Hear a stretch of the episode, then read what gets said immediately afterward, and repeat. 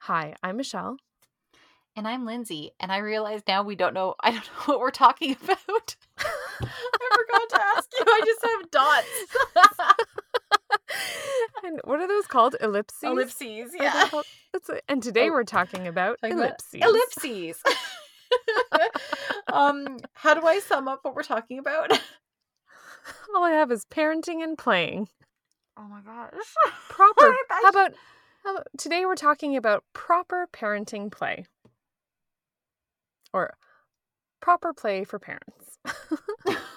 no, has um, Play playful parenting. playful parenting. That's perfect. Mhm.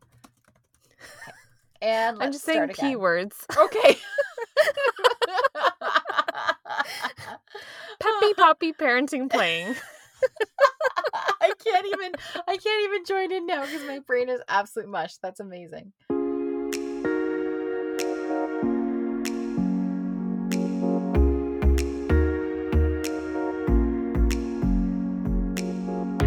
Welcome back to the Modern Lady podcast. You're listening to episode 67. Hi, I'm Michelle. And I'm Lindsay, and today we are talking about playful parenting. Ask any parent and they will tell you. I don't know where they get the energy. Kids are wonderfully busy and imaginative and curious and energetic. It can be hard, if not near impossible, to keep up. But maybe we, the parents, aren't always supposed to be able to keep up. Or have to. Let's discuss. But first, if you enjoy this episode of the Modern Lady podcast, please take a minute to rate and review us on Apple Podcasts or whatever app you use to listen to podcasts. Your review can help our little podcast stand out so that others may find us too. Your comments mean the world to us. This week's shout out goes out to Grace Johnston, who took to our Facebook page after listening to last week's episode on beauty in ordinary life and commented, quote, just now getting around to listening to this week's podcast. Thank you so much, ladies, for talking about beauty. I agree that women are wired to create loveliness. Adding to your images of beauty, I love seeing laundry on a clothesline or vintage linens and tea towels blowing in the breeze in the backyard. And yes, I do envision myself as a 50s housewife bringing in the laundry when I pull things off the line to bring in. End quote. Thank you so much for your comment, Grace. We're so glad that we're not the only ones who have these grand stories playing out in our heads in their day to day life. And if you would like to leave us a comment, you can do so on our website, www.themodernlady1950.wordpress.com, or you can leave us a comment on Facebook or Instagram, where you can find us at The Modern Lady Podcast.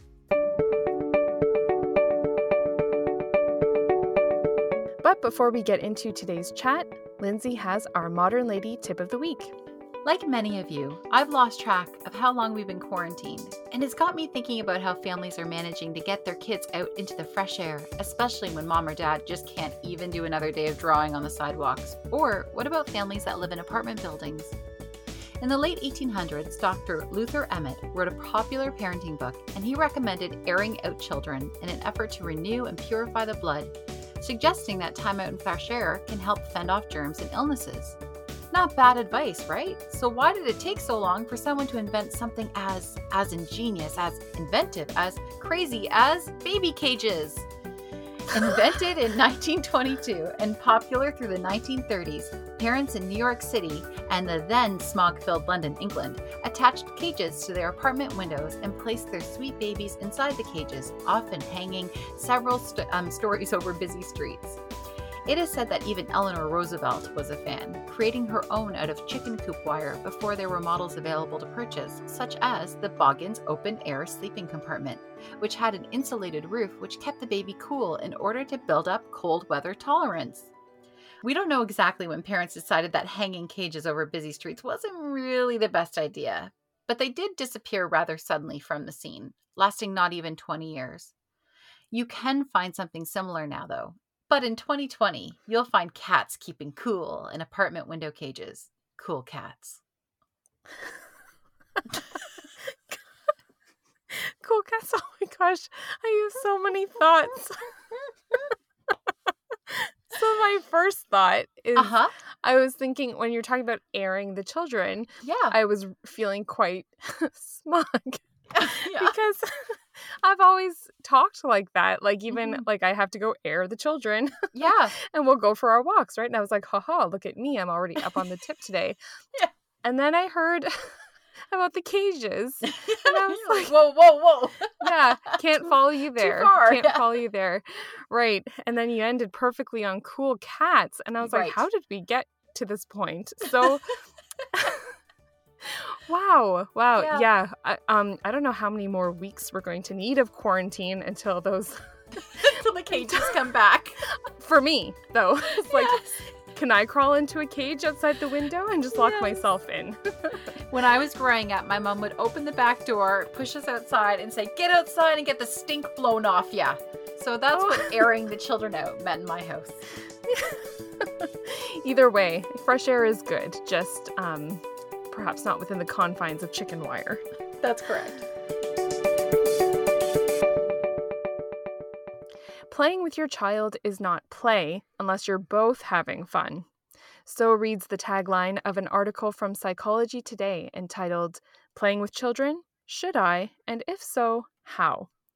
We see today two really conflicting trains of thought within our own minds that feels, on the one hand, that we should be constantly playing with our kids and keeping them busy, but also that sometimes we may not always want to. right, Lindsay? Right? The idea of playing with our children is a recent development, and it's mostly a Western idea. The reality Mhm. is, there used to be children home all day, everywhere, right? Unless you were quite rural. And even in those circumstances, and you and I have touched on this before with the architect, ar- um, agricultural setup of the family, Mhm. most families had a lot of kids and then the cousins lived right there and and and it was just this large community and that's just not the case anymore. So with most moms working during the day and kids being in daycares where they are socializing with each other within that very small age group um, that's a Mhm. whole other thing you know with different ages playing together. For the most part Mhm. if you're the mom at home with kids um, you might only have two kids and those might be the only two kids around on your block during the day. Hmm Yeah, and it's really difficult because like children play differently than grown-ups, right? And if Yeah. there were other kids around and more readily accessible and available to play with, they probably wouldn't choose to play Yeah. with a grown-up.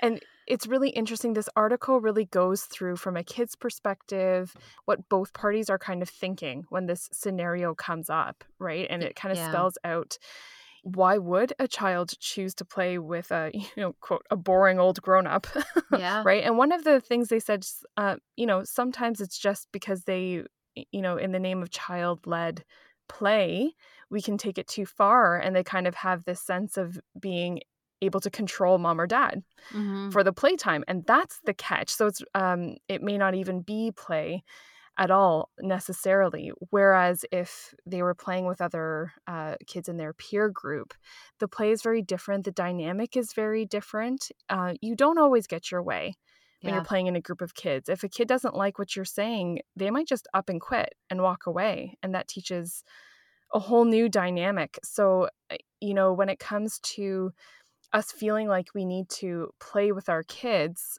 um, there must be something else going on there Yeah, I feel like we've started scheduling it in, right? I mean, so many Mhm. parents are like, okay, um, we'll do if you do your daily routine, it'll be like from 10 to 11 playtime and from 2 to 3 playtime. And the moms schedule themselves into that too. It's it just becomes another duty. Like what you're saying, like it's Mhm. not both people playing because it isn't necessarily enjoyable for the parent as well. And that's okay. Like right what we're saying is it's okay if the parent wants to enjoy the playtime and if the parent is not Mm-hmm. That isn't doesn't turn out being as pleasant for the child too because they know when the parent's almost falling asleep or you know not really engaged. And so the truth is like what we're saying and science proves this children make better playmates with other children. Now mm-hmm. obviously and I, this should go without saying that we understand some of you have one child right? And that you there is nobody else for that child to play with during the day sometimes it's even hard with two children you and i each have four children so we are coming at it from that perspective where we can go okay bye kids and we shut a door and force them down into the basement and there are four kids there of all different Mhm. ages that are forced to play together and so it's a little easier for us so i think when i reflect over my 13 years of parenting I can see different stages where I did do more hands on play. And I actually talked with my kids about this before we started recording. And I Mhm. asked them if they think that part of a parent's job is to play with kids. They all said yes. And I'm like, Oh, no, it's, no, it's not. you guys, we did. So we talked it out, and I explained, especially with my oldest, that I was able to sit down and play with her on the floor, and and I Mhm. was able even with my second. You know, I had a girl and then a boy. You had a girl and twin boys, so a little different Right. in your situation. that was, uh, We- yeah, was we can get to that in a second. um, but you know, I had my my daughter and then my son, and they were about 21 months apart, and so I was able to play dolls and then sit down and play Thomas the Train. But you guys, that was like 11 years ago. I was a lot younger, Mm. and it was a lot easier, even just physically, to sit on the floor. I had more um, energy, and anyways, I had a, a, four, a third and a fourth child, and that woman, that woman just can't sit and play like I used to. And so I think that what we want to address in this episode are those feelings then of guilt that we have about that. Mhm. And we want to tell you that it's perfectly fine if you're not the mom who is a wants to sit and play or enjoys sitting and playing or has the time to sit and play in this season in your life. Mhm. And you know what? Like we talked about how um, kids may see parents playing, and it may not always be a, a necessarily positive or enthusiastic thing. Mhm. Um, I'm actually guilty of like being tempted towards parent dominating play. Like if I sit down, and I have two words for you: Lego kits. right the and my kids are still very young and so up until very recently watching them try to figure out a specific lego kit where they actually have to build something with instructions oh my goodness. it was really tempting for me to just jump in and take over right Yeah. and and this this happens a lot as well and then all of a sudden the you know the duty the feelings of duty and obligation might actually be on the part of the child who isn't having fun anymore Yeah.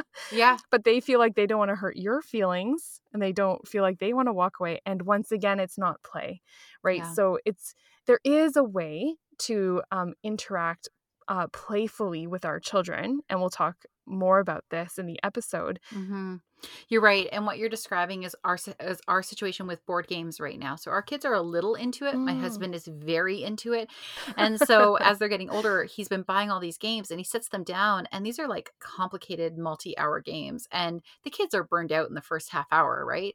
And he's Mhm. like, and he's trying to Mm. be good about it, but you can tell when it's crossed that line of they're just sitting there to please dad, and they're not enjoying it either. So I think you're absolutely right that the, when we really talk about real play, it means that both parties involved are enjoying themselves. And Mhm. yes, of course, you and I talk all the time about having to do things that we don't want to do and it's an act of the will. That happens too.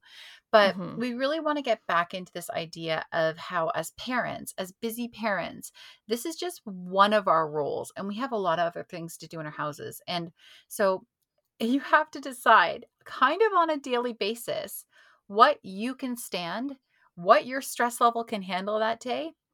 And Michelle, you said it perfectly earlier what hill you want to die on. Yes. Yeah, and uh, you know what? It does come it does come down to sometimes play and what is going to make more work for me. Yeah. Yeah. right? And I use the example of just yesterday.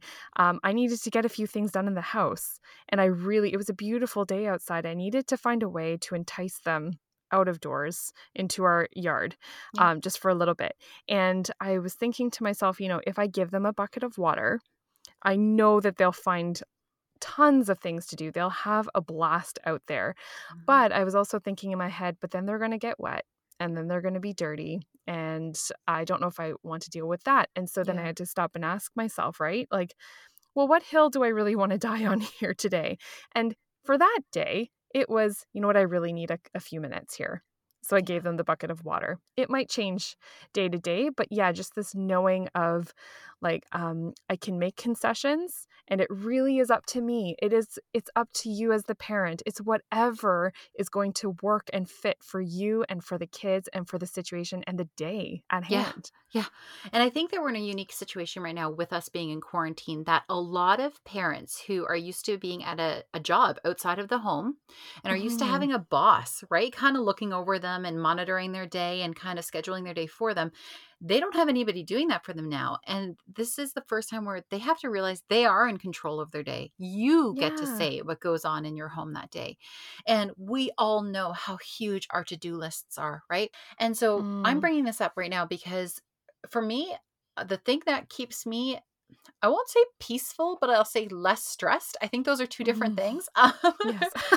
is having um, a tidy home, right? I talk about this all the time. And the number one thing I get asked on my social media is where the heck are your kids when you're cleaning your kitchen for five hours? Mm, And mhm. when I step back and and I'm a very self-aware because I've been considering these things for many many years. Um, when I step back and look at my day and as you're saying, what hill do I want to die on? I'm more than willing to let the kids be playing somewhere else in the house, making a big mess, having fun, or some days just playing Minecraft or video games while I clean because when at the end of my day, I get the most peace from having a tidy house where it can be tidy that day. And so Mhm. that means that I'm more than willing to let different kinds of play and different things happening in different areas of my house. And it also means that I'm okay saying, hey guys, I'm not playing with you today. Nope, that's not part of my Mhm. job today. I'm going to clean my house because I have to fall into bed every night feeling like I've taken care of my family and myself the best that I can do. And that's going to look different for each one of us. And so that Mhm. really, so when people ask me, like, where are your kids? I think in the parenthesis, it's why aren't you playing with them? And it's Mm. like, you guys, I, I've been doing this for 13 years now. And I've taught my kids over the years how to play on their own, how to develop those skills. That doesn't just happen. We say that all the Mm. time on this podcast. These things don't just happen. You have to um, teach your children how to play on their own. But Mhm. what you and I also talk about is something that your mom always said. Do you want to share with everybody what your mom said? I was going to say, because as you're talking about having to strike that balance between what's going to give you less stress, Yes. maybe not peace. I really love that. Um, a- and, also forming relationships with your kids, right? Because we Yeah. are, aren't, we're also not advocating coldness, obviously, either, Mhm. Yes. right? But if you can strike that balance, and for everyone, it's going to look different. But for you, if you can figure it out, what it's going to allow you to do is to be playful with them always. Right. So even if you're not playing with your kids, you don't necessarily have to do that. Like, I don't remember my mom ever mm-hmm. sitting and playing with me with my toys, for example. But she was always, you know, making up little ditties and singing songs, showing us cool stuff she came across. Like, I never felt like my mom didn't want me around, but I truly don't remember, you know, playing dress up with her, for Yeah. example. Yeah. Um, and believe me, I dressed up a lot. That was my thing. we believe you. and actually, on that note, I do remember her, though, doing silly things like grabbing an article of dress up clothes if I was walking by and funnily modeling it, you know, for a laugh. Yep. But then after 30 seconds, when the moment passed, she'd toss it back to us and say, okay, good, now go play again. yes. You know, and it was always playful. There was always smiling and joking and comments, always welcome to stand with her and, uh, you know, to converse with her, ask her questions, or sit in her company even but it was not really an expectation that we were raised with and that's what you were saying too it, it will take persistence to teach how things are going to be That's right. in your house um, but once we caught on and, and it was uh, you know i don't remember it being painful as a child myself and so it is possible to be playful and not necessarily always have to be playing what you're saying and what I have believed since the minute I had my children is that it's all about relationship forming. It all of that's the end of all of my duties, all of my day, all of my intentions. The end is that I have a solid relationship with my kids.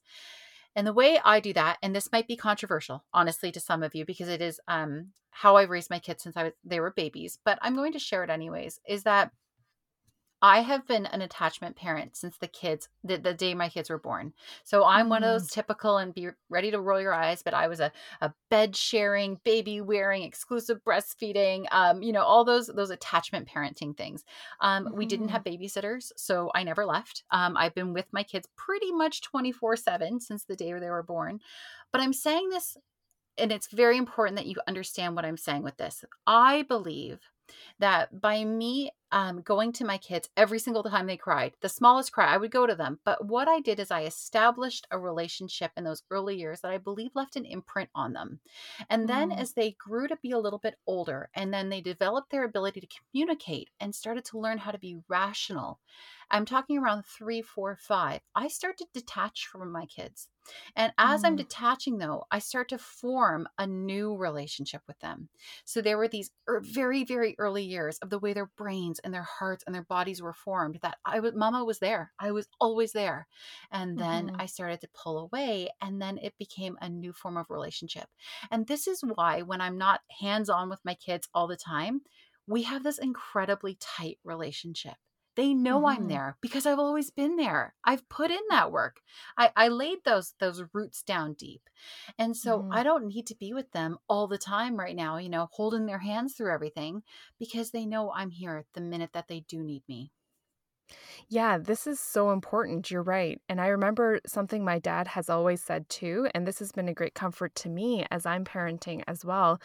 And could be a great comfort to all of us who are quarantining with our kids right now too, is he told me that quantity time is actually greater than quality time. If you Mm, had to pick one, if you had to pick one over the other, the amount of time that you spend with them, no matter what you're doing, yeah. and in that moment will probably have a greater more positive impact than a very small um even sometimes forced it could be quality time Yes. right and so that's a great comfort though to me because it, it does kind of um you know ease your mind a little bit. That company keeping is valuable and necessary. So like i used to think i needed to let my young children just have at it in my kitchen you know Right. otherwise they'll never learn to cook yeah. but you know when i think back again um, back to my own childhood you know my mom actually never really let us just find our own way around her kitchen yeah I was always encouraged and invited to join her and watch and assist her in the kitchen. Um, and then as I grew to the next stages of maturity, my roles would increase in the kitchen with her. But what I did learn from that time, uh, you know, even if it wasn't physical cooking necessarily, was that my mom loved me. She valued my company and my conversation. And this actually gave me great confidence and fostered a huge sense of belonging in my family that carried me through I I honestly can say through my teen years that I was way more interested as a teenager in being around my family than I was concerned about being out and about with um, friends or at parties or anything like that. I was curious about those things, but because my sense of being a part of our family's culture was very strong, um, you know that that really lingered with me and has stayed with me even into adulthood, and uh, you know, and it was never about my parents having to cater to me and my entertainment Yeah. Which is very interesting. It's just a very interesting observation from someone who's lived that, and it can be a great comfort to us as parents now ourselves. And I think you just made a great point about they didn't cater to you, but they cared for you. Like Oh, yes. They're two yeah. different things. And so we don't have to spoil our children by being with them every second and providing everything like what you're saying. I didn't bake with my mom in the kitchen. And you and I were talking about this um, earlier. My mom um, was a big cleaner, right? She loved cleaning her house, but Mhm. there wasn't a lot of cooking or baking going on in my house at all. And I and so you and I were talking earlier about how we feel like there's this thing where if we're not making every moment into a teachable yet playful moment, like learning And memory. play. Yeah. Yeah, right. Like, Mhm. okay, let's playfully make the beds and fold the laundry and give them things to cut up, which I did this week with one of my kids, but certainly did not put what she cut up into our family meal that night. Um, but if we feel like this this heavy weight of making every moment a teachable yet playful moment. And I think what you and I want to say right now is that our parents didn't do that with us. And you know what? We still know how to make beds. I know how to fold Mhm. laundry. I've taught Mhm. myself how to bake over the last couple of years. But here's the thing I'm really close with my mom. And like what you're saying, you're really close with your family. I'm close with my dad too, Mhm. but in a way with my mom, where my mom said, Follow me. And I've said this before in other episodes, that was what every time I tried to say something to my mom while she was cleaning or busy, she always said, Follow me, follow me. She Mhm. always had the laundry basket on her hip, always had a dishcloth in her hand, and was always running through her house very busy. Um, and I just had to keep up with her. But guess what? We have a great relationship. And we do. We talk like Yes. 20 times a day. So if you're Mhm. that mom right now having to say, just follow me, follow me, keeping the kids with you, you're definitely engaging with them still. It's maybe not what you think you have to do, but we just want to let you know that it's going to be okay. Hmm Oh, for sure. And I mean, I credit my knowledge of great TV shows such as Murder She Wrote and The Mhm. Golden Girls from all the years that my mom watched her TV shows yeah. Yep. while she's cross stitching or knitting or doing her handicrafts. And we played in the room, right? Yes. But she was Yep. watching her show. You're giving me so many memories right now as we're talking because I'm actually reflecting back on time spent with my grandparents too and how Mm. I just remember standing with my grandpa in his garage. He was a very he was a tinkerer, tinkerer.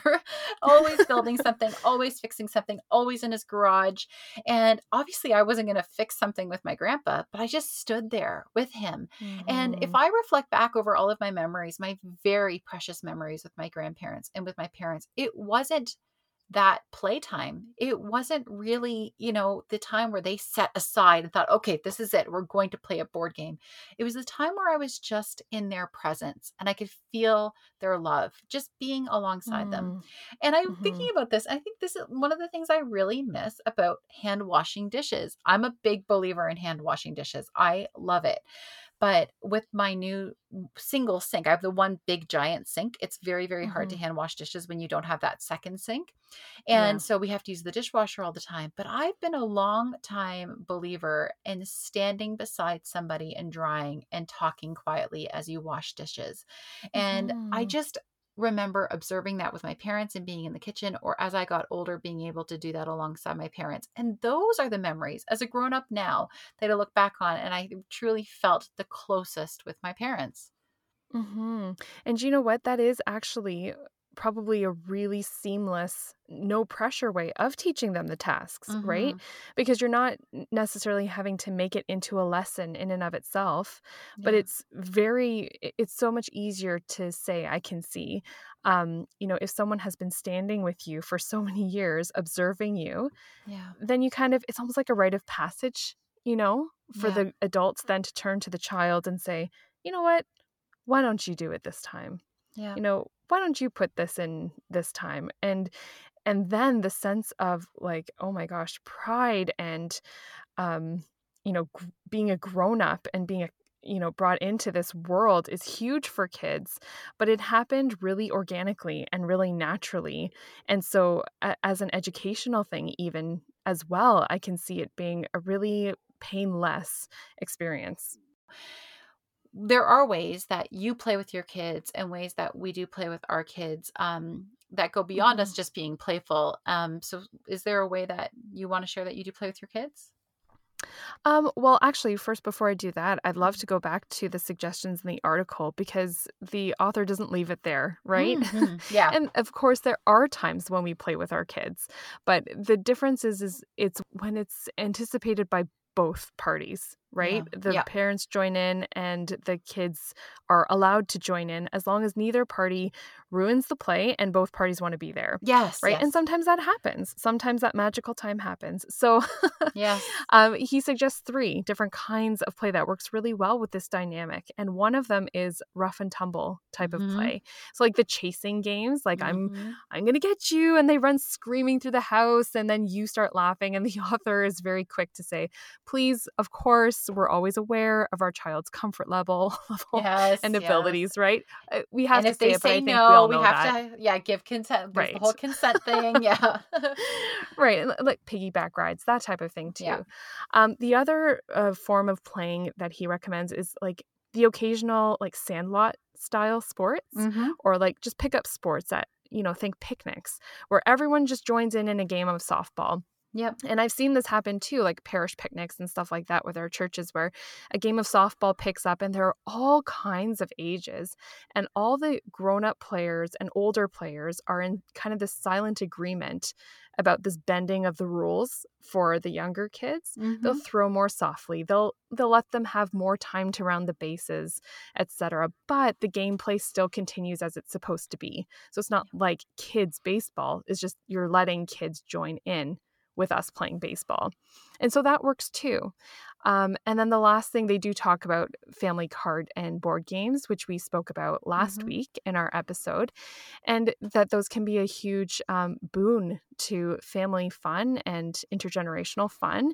Uh, when they're age appropriate and or teaming up with younger kids and things like that. So like we're not saying never play with your kids. Right. Exactly. we're just saying yeah if if you're not the the sort to really be you know we have people saying all the time i'm not a crafty mom or i don't really enjoy playing with toys or uh, you know then then that is okay for you to be that way. You can drop the guilt. There are other options for you. We're giving you other options. That's right. One of the ways, like what you're talking about with um, spontaneous play, where both parties agree to it, one of the ways my dad would play with us when we were kids is he all of a sudden the power would go off in the house. And we, we'd have a moment of panic because it would go completely black. And he would wait until it was Mhm. dark outside.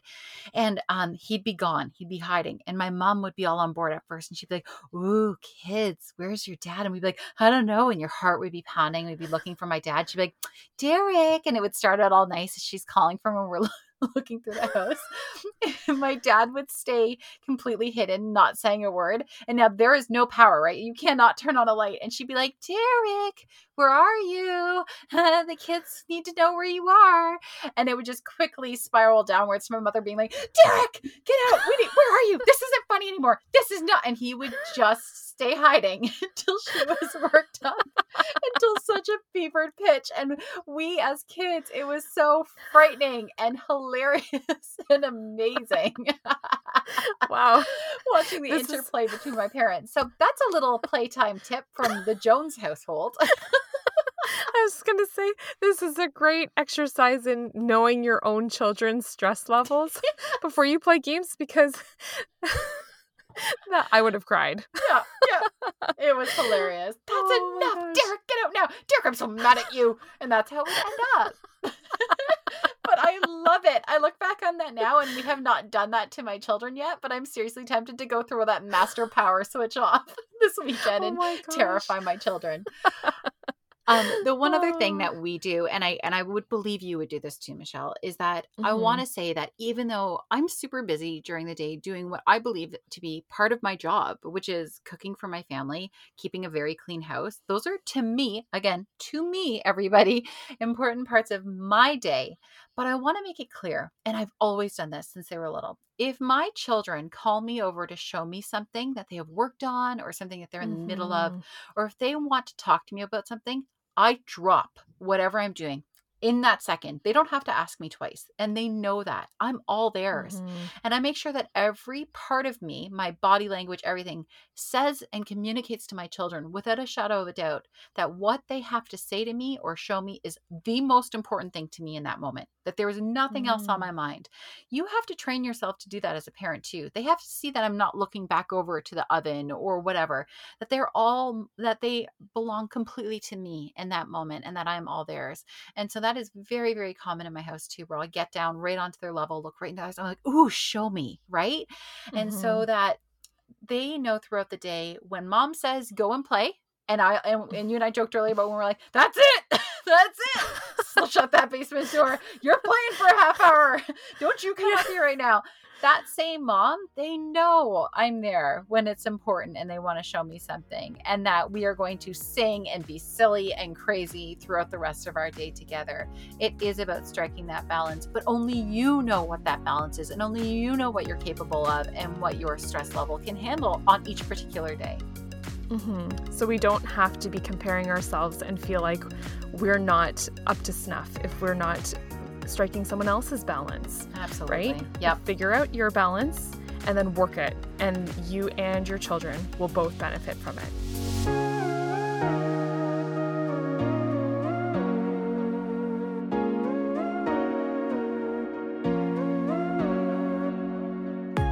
Okay, it's time for our What We're Loving This Week segment of the show. So, Lindsay, what have you been loving this week? I have found another show on that CBC app that I've talked about a few times called GEM, G E M, that you can get on your smart TVs. There is a show from England that they have on there that is another version of a series that they have put out in England that I've watched many times. This one is called Back in Time for Tea. So I'm sure you remember me talking about Back in Time for Winter. um, There's Back in Time for Dinner. This one is called Back in Time for Tea. And so in northern um, England and in Ireland, um, tea time is is their dinner time. They just call it that means dinner. It's not the formal oh. high tea that we think of at like three in the afternoon.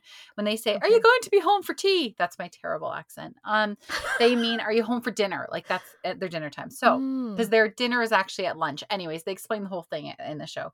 So this features a British family, but they're from the north. That's what they say. They were from the north. They have the best accent I've ever heard in my life. Jason and I have gone around for the last two weeks trying to speak like Northerners, and we can't do it. And it it just really gets into their regional dishes, and it just shows how different the north of England is from the south, and how they never mm. really have. I guess a lot of the shows and movies and everything that they grew up with as their British culture is southern England, and they didn't really have their own mm-hmm. lifestyle represented to them. And so this was a chance for that. So it follows this one family that goes back in time. Their own house is transformed, and to each year. So they gut the house and totally transform it from 1918 to 1990. And you see what the families would have eaten. But it also is a commentary on social history of each period as well. And it's just so well done. This family is adorable. We love them. And I really, really mm. recommend Back in Time for Tea. Is this are they different families? Yes. For every series? Oh, okay. Yep. I was gonna say like that's the dream job. If that's one family. They just okay. What are we doing this? what are we doing now, guys? And CBC. actually, let me just say because it's really revel- uh, relevant to our episode that um every single time it ends, they interview the kids about what they're going to, and you're going to, you'd think watching it that the kids are just dying to get back to their screens and their cell phones and all of the modern conveniences. And every single series I've watched with, with multiple children, the children always say, I'm actually really sad about going back to our regular time because of how much time my parents spent with us. But it wasn't mm. the parents' hands down. This is 1918 and 1930. They were just always together in the kitchen mm-hmm. and they were with their parents as they were doing stuff. And so that's what the kids say that they're going to miss most of all. Mm-hmm. Okay, I'm going to Oh, what should I start with? I know. So many things. tea, dinner, yeah. winter. we'll start with not winter. Tea. No. not winter. so what have you been loving this week?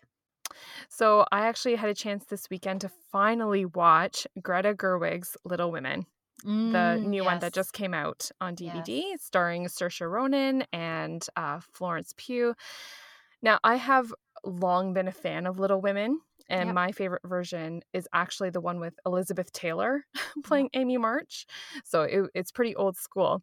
Uh, and I am always a little bit afraid of when people try to remake classics in general. Yeah. However, this version, it was amazing. It was the perfect mix of sweet and also empowering. Mm. So you could mm. tell it was made in 2020. Mm-hmm. I could, mm-hmm. anyways.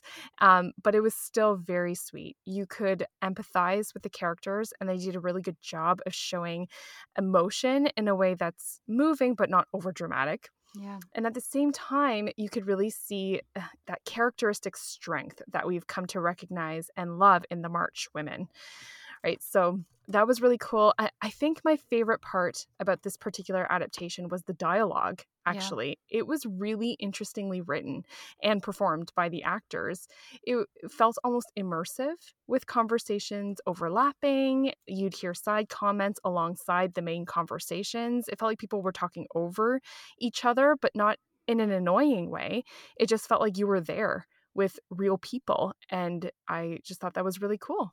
Oh, I've never heard. It's. I guess it's kind of like our podcast, but um, people are used to that if they're used to listening to us. But yeah, that's really cool. Exactly. I have been so mm. like you. I have a favorite one, and I've been really hesitant to watch the new one because um the one that was released in the early '90s, I saw mm-hmm. that one mm-hmm. in the theater when it came out, and just absolutely loved that adaptation. And so I was like, oh, I don't know, I don't know if I can do it, but I guess. Do you that, know what? Yeah, it's time. Oh, you know what? I I think it's really interesting how they produced this one because I feel like they did it in such a way that you're still going to be able to think your favorite is your favorite. Okay. And at the same time, really love this one as a new favorite. Like it's it, I'm not going to spoil it, but I just thought they really produced it differently enough while at the same time still being true to the story of Little Women. I thought it was great.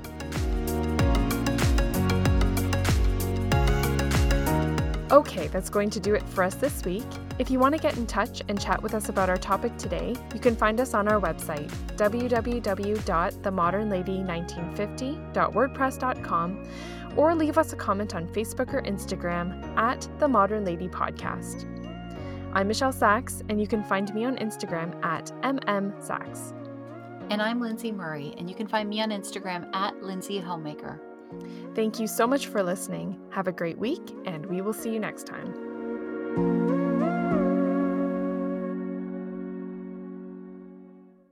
Oh my goodness. We should honestly do a whole outtakes of all the crazy things our parents did. it's just bonus. I think so. Right oh my gosh. It's so funny. Did I ever tell you my mom's um rhyme or no. her ditty for our hair stuff? Oh, I think so. Tell me again though. Okay, it was um she was so frustrated with us leaving our hair stuff around, so mm-hmm. she would say, "When the girls fix their hair, there's no telling where their bubbles and bands will appear. On the counters and floors, on the handles of doors, in some places I see them, I fear." So I said, "That's enough. Put away all your stuff when your beauty makeover is through." and if you break these rules, then you'll both go to school with the worst bad hair day, bad hair do. I love it so much. Okay, I gotta tell you one rhyme too.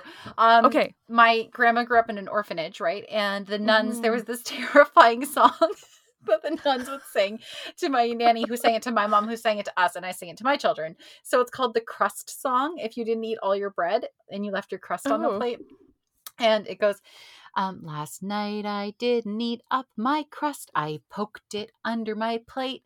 I thought that no one would find it there, but when it grew dark and late, that great big crust came creeping up and over my bed. He had two big eyes. And you do this thing with your hands to make your eyes look yeah. scary. And he growled and he said, I'm that crust you poked in under your plate. You must never, never do that again. Oh no, oh no, oh no, I won't if you please get off of my bed. So he huffed and he puffed and he ran away and he didn't come back anymore. And I ate my crust till the very last crumb and he didn't come back anymore anymore. Wow. Yeah. That's a really long way around telling your kids to finish what's on your plate. Yes. Yes. yeah. Wow. So I'd forgotten it, but I sang it last week, and then I said, um, I called my mom on speakerphone, and I didn't give her any prompting, and the kids were all sitting at the island listening, and I went, "Mom, what happens if you don't eat up your crust?" And she went, "Last night, out of nowhere, the kids were howling." oh my gosh, I love that. Yeah, yeah, so cute. And my parents used to too. Oh my gosh. If we were coming home from something and we had both separate cars, um, I wish I could do this, but without driving. So um, we would split off into teams and they would literally race home through different ways to see who could get home fastest. And we would like time it. Yes. Oh, oh yeah, we used to do stuff like that all the time. So much or, fun. Like even my mom does with my kids now, but um, sometimes when she does pick them up from school, mm-hmm. they take forever to get home. I'm like, what are they doing? And the kids are just like falling out of the car because they're like, Grandma kept getting lost. so they would they would be like, Grandma, turn this way. And she's like, You mean this way? And she'd oh turn gosh, the opposite way my dad used to put on like the Polish radio station or whatever was another language, and he'd blare it with all the windows down and drive slowly through our neighborhood. And we would be dying. I'm like, Dad, stop it. We're like teenagers. Do you know? Yeah, my mom did something similar to us oh, too. Oh, she would driving along Fairway Road. Yep we were stopped at a red light and yeah. it was like if there were like teenage boys or something yes. waiting to cross the road she would roll down the window and blast like i don't know kids bible songs oh or my gosh like yes. Raffi or something like that and yes. i was stuck I couldn't, I couldn't go anywhere. Oh my gosh. What is with parents doing that it's to us? It's the best. It is.